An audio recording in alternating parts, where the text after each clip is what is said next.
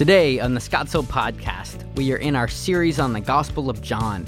John writes his gospel that you may believe that Jesus is the Christ, the Son of God, and that by believing you may have life in his name. Enjoy and be challenged by the word of the Lord. Well, good morning. Welcome to Scotts Hill. Those of you online joining us, so glad that you're able to join us this morning, inviting us into your home. Just remember, we want to invite you here on campus to come and join us live to fellowship with God's people here in person. We're looking forward to seeing you one Sunday joining us in that. Now, I know this weekend was an exciting weekend for all of you basketball fans. Some of you are really, really pumped this morning. Do we have any Carolina fans in the house? It's really hard to notice which team you were pulling for this morning, but the Carolina fans are cheering, the Duke fans are saddened, all the other people who have made the brackets through the course of this year. On the first week, your brackets were completely blown. Nothing has happened according to the way we thought that it might happen. And somebody says, Phil, who do you pull for? You're from Louisiana. Are you a Carolina fan? Or you're a Duke fan? And I'm just like, well, let me put it this way. I fell asleep last night and didn't really care who won. I went to bed. My wife stayed up in the bed next to me while I'm trying to sleep, and she's watching it and watched it all the way to the end. And she woke me up and said, "You just missed an exciting game." And I said, Good night. And so I really didn't get. Some people say, well, you're not a Tar Heel fan. And I said, well, not really. And some people say, how can you be a Blue Devil? Come on. How can you pull for Blue Devils? Come on. And then I said, somebody asked me that one time, and I said, well, listen, let me just put it this way. I have personally never seen a Blue Devil, but in my life, I have seen many Demon Deacons. And so anyway, not at Scotts Hill, not here. So anyway, tomorrow night's the big night, and everybody's excited about watching who's going to win, Kansas or Carolina. And I've got to pull for Carolina now because I'm not going to be able to pull for Kansas. So I know that we have some fun with that. But these weeks that we have coming up are going to be really crazy and really busy, because we're going to be heading into the Easter season. And Easter season at Scotts Hill is an exciting time.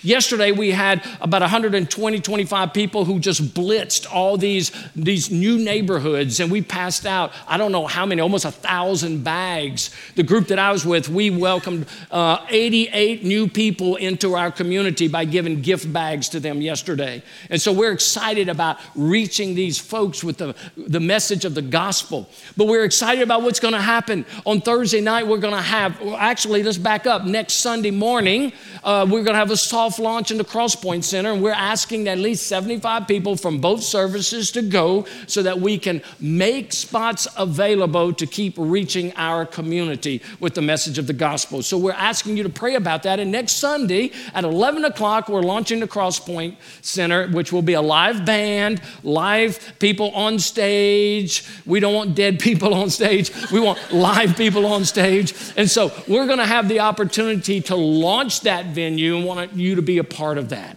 And then we've got, of course, Thursday evening of the next week, which is going to be a worship evening. We want to encourage you to come and be a part of this, because we're coming to sing, we're coming to celebrate, and we're observing the Lord's Supper together. We do that once a quarter, and this is our opportunity to celebrate around the Lord's table. So we want to encourage you to do that. And then on that Saturday, on the 16th, what we have is our spring fling, where thousands of people are going to be on our campus. We need eggs, plastic eggs with candy. I want to encourage you to bring those eggs, because like we said, it's not an Easter egg hunt. It's an Easter egg gathering, because 30,000 eggs are going to be placed out. And we want to minister to our community, but we also need volunteers. Sign up to help us love on our community on the 16th. And then Easter Sunday, we have four services in two different venues. The first service at 9:15 is already completely full. In here in the worship center, you can sign up for the Crosspoint Center, and 11 o'clock in the worship center is almost full, and you can sign up there, and it'll put you to the Crosspoint Center. So we'll have 1,000 people an hour on campus there, and we also have overflow rooms, and we may be able to ask some of our regular attenders who have been here for a long time to give up your seat, go to an overflow room so that we can reach those new people that we're inviting in for an exciting time of worship and celebration. Wow, that's a lot going on in the next week and a half. But when we look at all of the stuff that we're busy with, It doesn't even compare to what Jesus was going through in his last week of ministry before he headed to the cross. We've been studying the Gospel of John, and we've been looking at snapshots of Jesus all through John's Gospel. And we wanted to get a fresh look of what God's Word tells us about who the real Jesus is. Not trying to gather snapshots from the culture, or not trying to gather snapshots from revisionists of historians, but we want to see what God's Word says. And we've been looking at who Jesus is, and it's been a rich time of being able to pour into that. Last week, we were in John chapter 10, and we saw he is the Good Shepherd. If you jump to chapter 11, that's where you see that Jesus meets with Mary and Martha because their brother Lazarus, Jesus' good friend, died. And Jesus shows up 4 days after he dies and raises him from the dead. And then in John chapter 12, we see that Jesus enters into Jerusalem. Here's what's interesting about the Gospel of John. From chapters 1 to chapter 12, it covers 3 years of his ministry. But from chapter 13 to chapter 21 covers the last week of his ministry before and after the cross. And so all up to chapter 12, we're looking at 3 years of ministry. And now we're going into what's called the Passion Week. And we're looking at the last days of Jesus' ministry before he goes to the cross. And today, I want us to look in John chapter 13. And these are some encouraging words. As a matter of fact, this meeting that he has with his disciples is probably one of the most significant meetings he's going to have with his disciples. It's during this time that we see some incredibly surprising things about who Jesus is. And John captures these things for us. And in this passage in John chapter 13, verses 1 through 19, we find four specific surprising truths that I think will encourage your heart today. Now, Jesus is celebrating the Passover meal with his disciples. It is Thursday evening, the night that he is going to be arrested, and he will undergo trials and mistreatment and ultimately crucifixion on the next day. But in this meeting that he gathers with them in an upper room is so sweet. Here's how John captures it in chapter 13, verses 1 through 19. He says, "Now before the feast of the Passover, when Jesus knew that his hour had come to depart out of this world to the Father, having loved his own who were in the world, he loved them to the end. During supper, when the devil had already put into the heart of Judas Iscariot, Simon's son, to betray him, Jesus, knowing that the Father had given all things into his hands and that he had come from God and was going back to God, he rose from supper. He laid aside his outer garments and taking a towel, tied it around his waist. Then he poured water into a basin and began to wash the disciples' feet and to wipe them with a towel that was wrapped around him. He came to Simon Peter, who said to him, 'Lord, do you wash my feet?' Jesus answered him, 'What I am doing you do not understand now, but afterward you will understand.' Peter said to him, 'You shall never wash my feet.' Jesus answered him and said, 'If I do not wash you, you have no share with me.' Simon Peter said to him, 'Lord, not my feet only, but also my hands and my head.' And Jesus said to him, 'The one who is bathed does not need to wash except for his feet, but is completely clean. And you are clean, but not every one of you.' For he knew who was to betray him. That is why he said, 'Not all of you are clean.' And when he had washed their feet and put on his outer garments and resumed his place, he said to them, 'Do you understand what I have done to you? You call me teacher and Lord, and you are right, for so I am. If I then, your Lord and teacher, have washed your feet, you also ought to wash one another's feet. For I have given you an example that you also should do just as I have done for you. Truly, truly, I say to you, a servant is not greater than his master, nor is a messenger greater than the one who sent him. If you know these things, blessed are you who do them. I am not speaking of all of you. I know whom I have chosen, but the scripture will be fulfilled. He who ate my bread has lifted up his heel against me. I am telling you this now before it takes place, that when it does take place, you may believe that I am he. Father, thank you for your word. We ask this morning that as we unpack these verses, you would encourage our hearts. Father, you would teach us something about Jesus that we've either forgotten or we've never known. And Father, may you challenge us today. For those who are believers, Father, that we would walk more deeply in your truth and in obedience before you. And Father, for those who may not be believers, we ask, Father, this morning that you would speak to their hearts and draw them to yourself, that they might know the truth of who you are. And we pray in Jesus' name, amen. Now, I said that there are four surprising things that we learn about Jesus in this passage. Let me give them to you. The first one might not seem very surprising to you because we've been talking about it all through the Gospel of John. But here's the first one. We see that Jesus is a sovereign king. Immediately, we see that Jesus understands and knows all things that are happening before him. In chapter 13, verse 1, it says, "Now before the feast of the Passover, when Jesus knew that his hour had come to depart out of this world to the Father, having loved his own who were in the world, he loved them to the end." Jesus knew his hour had come. Now in John chapter 2, he says to his mom, he says, "My hour has not yet come." In John chapter 7, verse 30, John tells us that he knew his hour had not yet come. We see in John chapter 8, verse 20, he says, "My hour has not yet come." But here is Jesus in the upper room with his disciples enjoying a Passover meal together, and he knows that this is the end.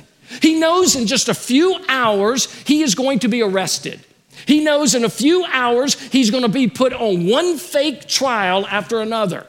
He knows that in a few hours he's going to be beaten, he's going to be tortured, he's going to be mistreated, he's going to stand before Pilate, and he is going to be sentenced to die. And he knows in a few hours he is going to be humiliated and hung on a cross. Jesus knows these things. But not only does he know that his hour has come, he even knows who his betrayer is. In verses 2 and 3, during supper, when the devil had already put into the heart of Judas Iscariot, Simon's son, to betray him, Jesus, knowing that the Father had given all things into his hands and that he had come from God and was going back to God, he knew Judas was the betrayer. He knew that Judas would be the one who would betray him with a kiss in the garden.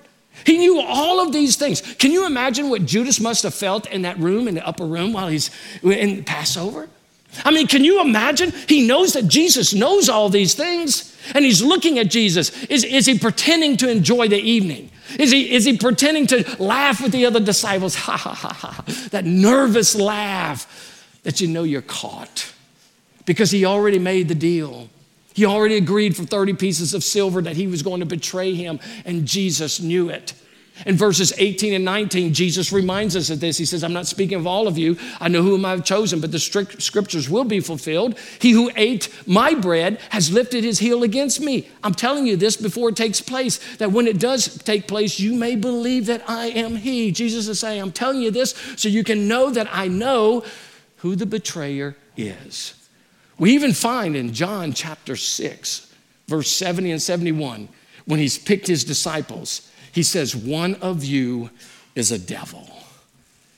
Jesus knows all this. He's got this table set for his disciples. They're enjoying the evening. There is Judas over there looking at Jesus nervously, and I wonder how Jesus was looking at him. And I wonder how Judas felt. But here's the most amazing thing to me that is surprising about his sovereignty, and this is where it gets surprising. Jesus knows all of this is about to happen. He knows the stress that is about to come on him. The corpuscles under his skin are going to burst in the garden. He's going to sweat drops of blood because of the incredible stress. And in the midst of all that is before him, there's one phrase that says, "He loved his own to the end." In the midst of all of this craziness, Jesus is relishing the moment with his disciples. He is spending this time fellowshipping with them. Even though all of this world is about to crash on him, one of the gospel writers says this. He said that I earnestly desire to eat this meal with you. Here's the most surprising thing, and this is what caught me this week. Jesus is never too busy or distracted to love his own. He's never too busy or distracted to love those who are his. And for those of you this morning who belong to the Lord Jesus Christ, those of you who have a relationship with him, he is never too distracted to know you. He is never too caught off guard to love you. He is never surprised by what's going on in the world. And listen, he is never too busy. Jesus will never say to one of his own, well, my calendar's really, really busy this week. Can I get back to you next Wednesday? Jesus would never say, well, you know what? I'd love to spend time with you, but there's this thing happening in the Ukraine right now that deserves my attention. Never. And I don't care what you're going through. I don't care how difficult it is. The sovereign King of the universe, who is constantly in charge of all things, who never lets a single molecule go without his notice, sees you, loves you, and is never too busy for you. Can you imagine that? The sovereign King of the universe daily has a table set for you to meet with him. The question is, are we too busy for him? Isn't that interesting? The sovereign ruler of the universe gives his time to us whenever we want to meet with him. But more often than not, we're the ones whose schedules don't fit his. We're the ones are too busy with our calendars. We're too locked into our social media. We don't have time to put our phone down. We don't have time to put our music down. We don't have the time to quit watching TikTok videos because we're too busy to sit at your table, Jesus. And he's saying, I'm here for you. The surprising thing is the sovereign King of the universe has a table set for your presence. Some of you, it's been a long time since you've slowed your life down to be with him. Some of you are going from activity to activity to activity, one event after an event, and you're weary, and you're wondering why. And the Lord Jesus has his table and saying, here I am. The one who has the entire universe at his disposal has a table for you. Isn't that surprising? But let me give you the second surprising thing that I see. He's not only the sovereign king that is sensitive to our needs, he is the servant king. This picture is beautiful. They've gathered together in this upper room, and let me tell you how we got there. Jesus told his disciples, hey, here's what we need to do. We need to prepare for the Passover.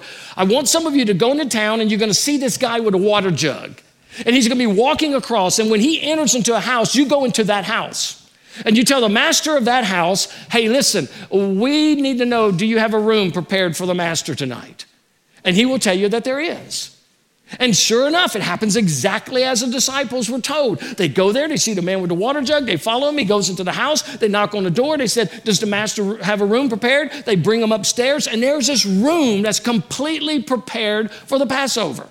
Now, people will say, was that Jesus' sovereignty that knew that, or was there some prearrangement that had happened before? We don't know. John doesn't tell us. So what happens is this, there is a table that's prepared. Everything you need for the Passover was there. The wine, the bread, all the elements, the table, the seating, enough room. Everything was prepared except for one thing. Somebody forgot to hire a slave or a servant to wash the feet of the guest. There was nobody there to wash the feet of the guests. Now, all the disciples and the guests and Jesus come into the room, and they come in, and the first thing you would do is you'd walk in and you'd wait for somebody to wash your feet. Well, there's nobody there to wash their feet. So what did? They went ahead and sat at the table. And it never dawned on the disciples, hey, you know what? Maybe one of us should wash feet. Can you imagine? Hey, you think we ought to wash the feet? I ain't washing y'all's feet. Have you seen James's feet? Man, I ain't touching that fungus. And they were just arguing outside about who was the greatest. And in that culture, disciples did not wash each other's feet, and the disciples did not wash their master's feet, and the master certainly didn't wash their feet. That was a task of a servant, and they forgot. But it was on purpose, because Jesus is about to show them something. The meal had already begun, which tells us this. Nobody washed their feet, and they said, you know what? If nobody's going to wash my feet, ain't nobody washing feet. We're starting the meal with dirty feet. It's kind of like a church. Well, I ain't signing up for that. You know, somebody else will do it. And nobody always gets chosen to do everything in the life of the church. And a lot of times we do that as well. But here they are, they're sitting around a table. It's already begun. Their feet are dirty, and Jesus knows this. And here's what happens. He rose from supper. He laid aside his outer garments, and taking a towel, tied it around his waist, and he poured water into a basin and began to wash the disciples' feet and to wipe them with the towel that was wrapped around him. Can you imagine the scene? I mean, Jesus just takes off his garment. He goes over here, he takes a towel, which would have been a large piece of cloth, and he pours water in a basin, and he stoops down at the feet of his disciples, and he's washing their feet. Let me tell you the significance of this. The creator of the universe washes his creatures' feet. The creator, the one who created them, the one who knows all about the ugliness of the feet, the one who knows all about toe jam and everything else. He stoops to wash his creatures' feet. The teacher washed the students' feet. This was unheard of in this day. And these hard-headed, low-faith men didn't get it. They were too busy bickering over who wouldn't wash feet, and Jesus washes their feet. But here's the third one. The master washed the betrayer's feet. Judas was in that room.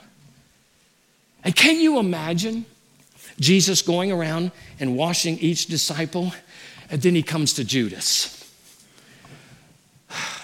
I'm just going to skip him. He didn't do that. You know what? I'll just lightly wash him to make it look good and move on. You know what? I'm going to scrub that outer layer of skin off that betrayer. I don't think he did any of those.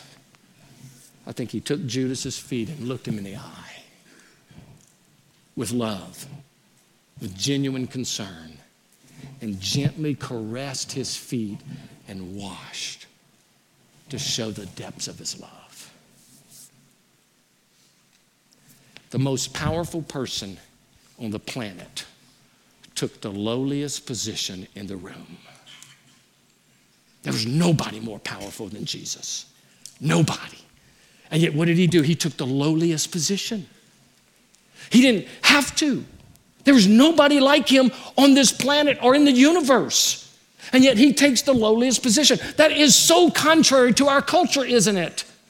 The most powerful person in a room gets all the service and attention. The most powerful person in the room who has the most clout is the one who is most honored. The most popular person in the room can slap someone in the face and get an award and still be praised. That's our culture. And yet the Lord Jesus takes the lowliest position. And what we see, that what he demonstrates is that of incredible servanthood that you and I should live with. As I read this, and I was so convicted, here's the question that came to my mind. Whose feet are you unwilling to wash? Whose feet are you unwilling to wash? Are you unwilling to wash the feet of the person who hurt you and brought pain to your life and their consequences that are impacting your own children? And you would say, I would never, ever forgive that person. Or maybe there's a person that you've hurt and God is calling you to go wash their feet in forgiveness and asking them to forgive you. You see, the thing is, there are people in our culture that we would look at and say, oh, I could never wash their feet. They are so below me. I'm the boss. I would never do anything to serve my employees. I'm the doctor. I would never do anything to serve my nurses. I'm the pastor. I would never do anything to serve those who below me. You see, the reality is every single day you and I have the opportunity to do feet washing, don't we? But there's some people we would say, nope, I can't go there. And let me just remind you of this. The betrayer in that room did more harm to Jesus than anyone will ever do in your life. Because Jesus was perfect. We are not. And there are times that we have hurt people. And what we're calling to here is to be surprised by the foot washing of other people who need us to demonstrate that kind of servanthood. Husbands, some of you need to serve your wife in such a way that you're willing to put aside your own selfish desires and ambitions to honor the woman that you're in a covenant relationship with. Ladies, some of you need to wash the feet of your husband as you seek to honor the man that God has put you in a covenant relationship with. Children, some of you here need to honor your parents. And you've been rebelling against them. And God is calling you to come to the place of washing feet, serving others, putting yourself in the lowliest place, even though you don't deserve it. Whose feet are you willing to wash? Here's the third thing we see. Jesus is the saving king.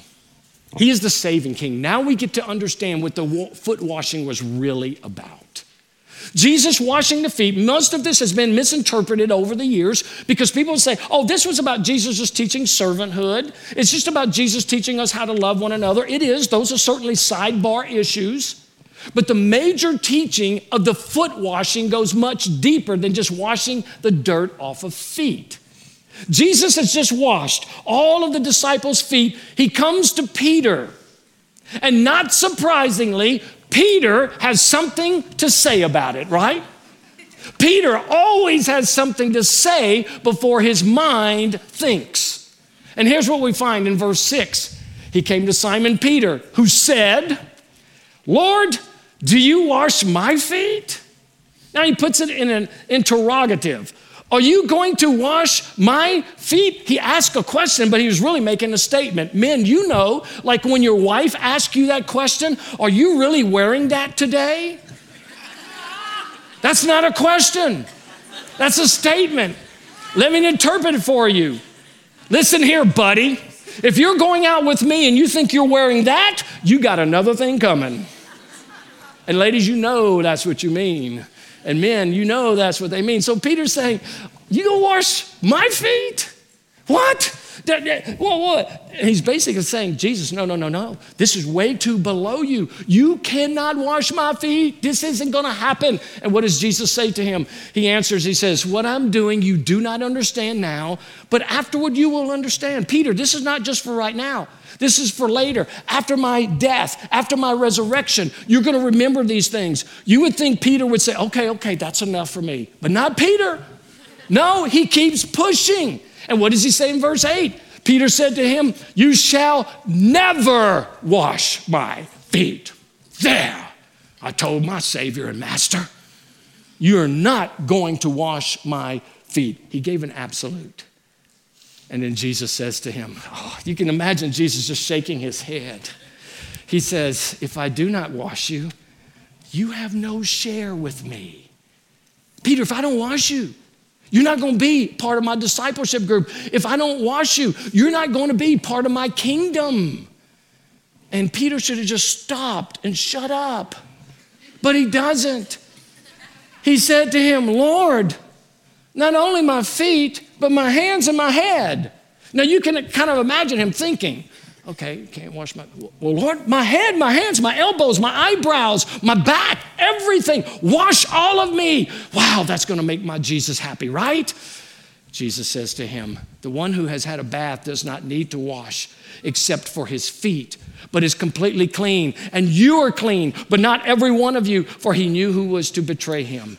That was why he said, not all of you are clean. Peter must be so confused. Now, wait a minute. I wash my feet. No, you can't wash my feet. Okay, you're going to wash my feet. No. Well, wash my hand and my head. No, I can't wash it. You know, just wash all of me. No, you can't be bathed. Well, what is it? What is it? And what Jesus is saying is this. He's pointing to the work of the cross. And here's going to be the work.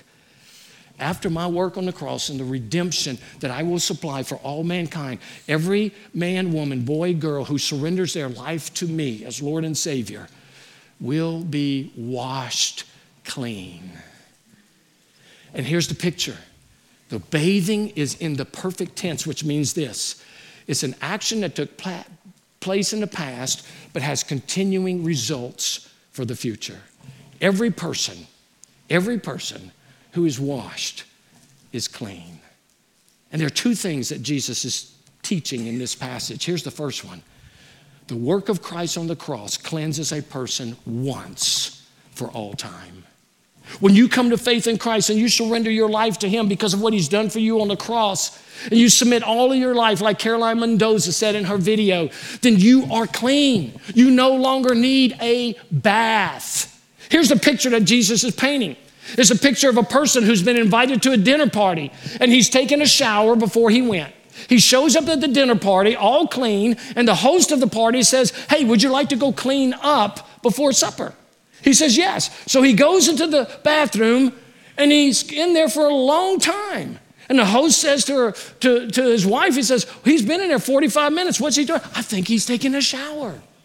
And you go over there, and the guy's taking a shower in your bathroom. He comes on out, and he thinks he has to be re-cleaned all over again. Listen, that's weird. Don't do that. And if you do that, I'm telling you, there are pills that can help you.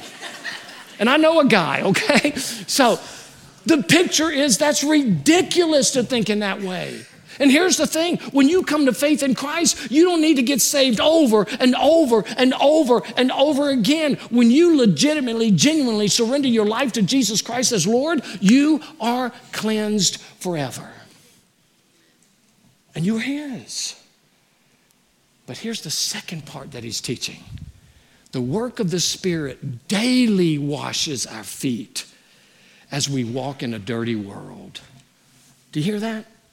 The work of the Holy Spirit is to daily wash our feet as believers as we walk in a dirty world. You're clean in Christ, but we live in a fallen world. And some of us have to work in some very ungodly environments. Some of you work construction sites, and you know what that's like. Every day you go on the job, and there's profanity, there's cursing, there's dirty jokes. There are all kinds of stories. There's all kinds of language. At the end of the day, you feel so dirty, but you can come home, and in the presence of Jesus and in the power of the Holy Spirit, he will wash your feet clean from all of the stuff of the world. Some of you are in college as college students, and you're listening to all of these things now about religion that you never heard of before, and there's nothing about a biblical worldview, and they're trying to dismantle your faith in Christ, and you are living in a dirty world, and you come home and you sit before the Lord Jesus, and he washes your feet and removes the filth and the distraction of the world.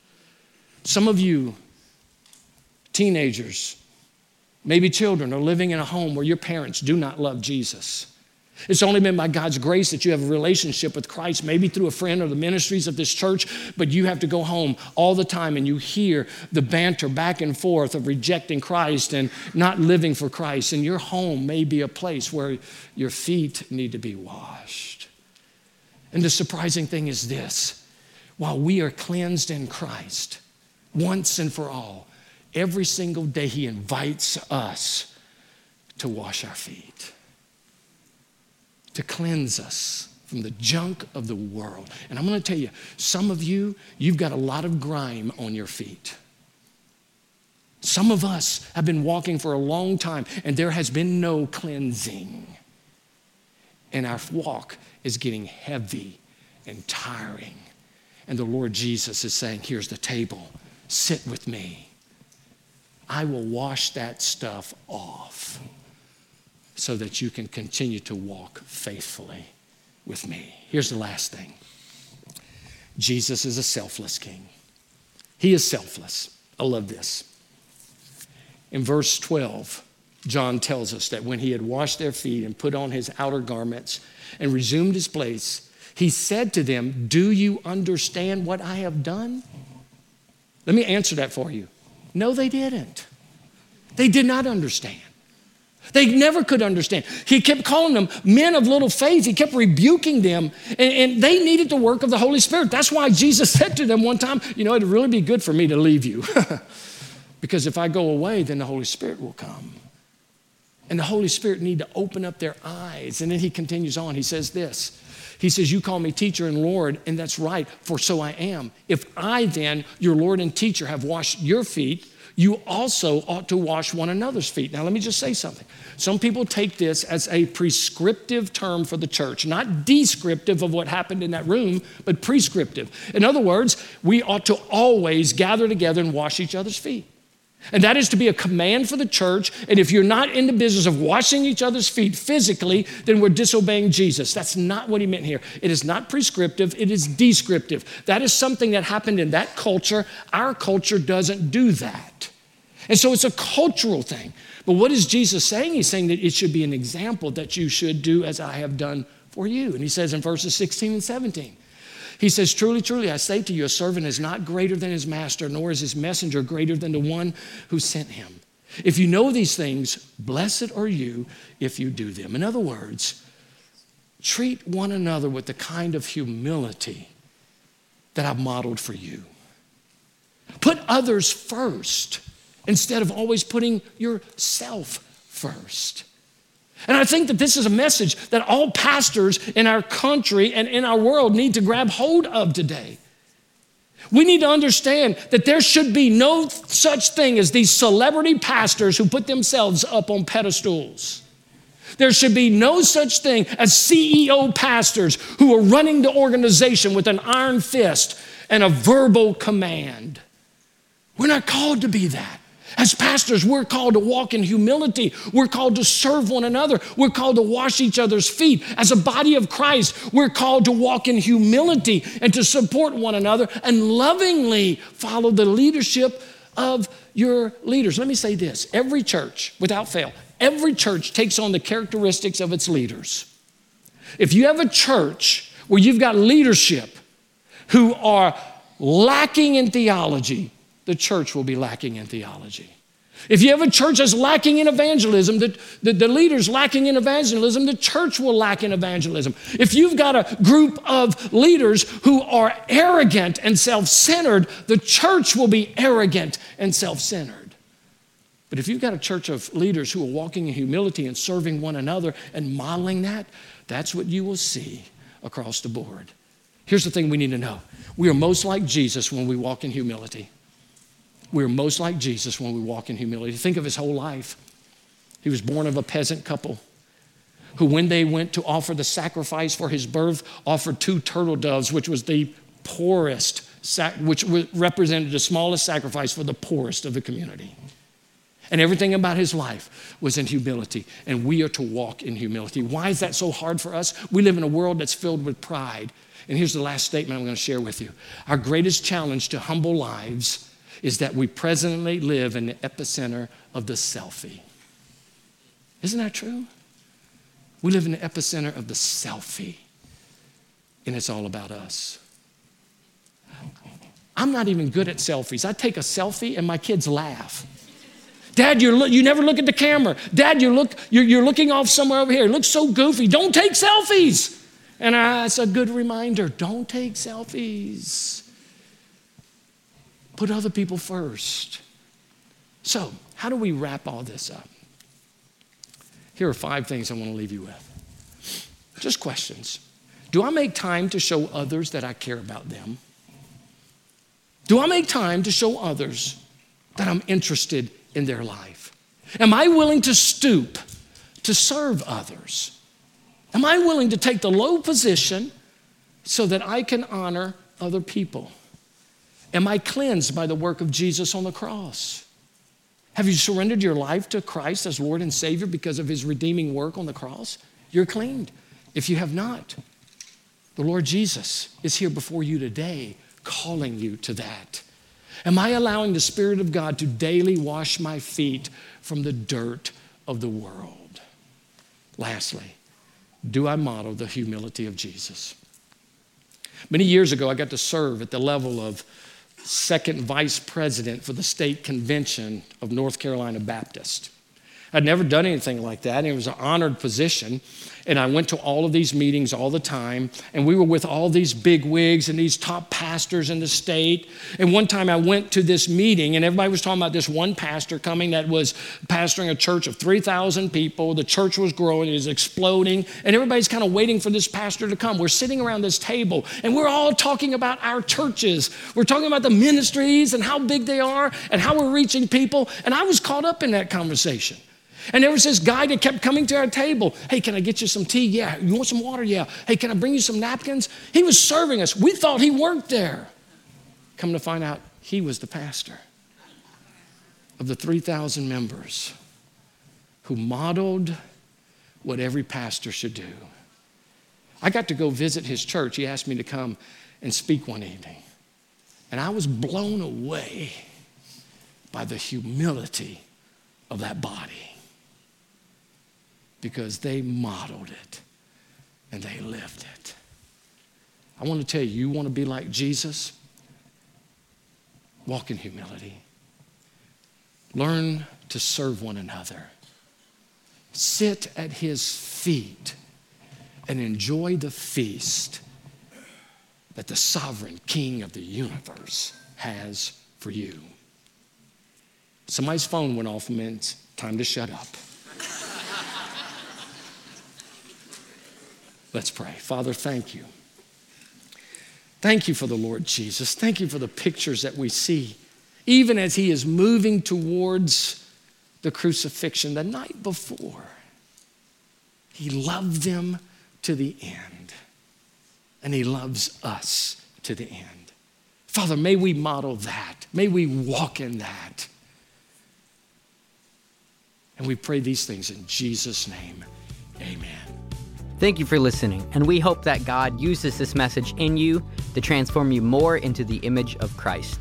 If you have any questions about our church or you want to learn more about Jesus, visit our website at scottsdale.org/nextsteps. Till next time.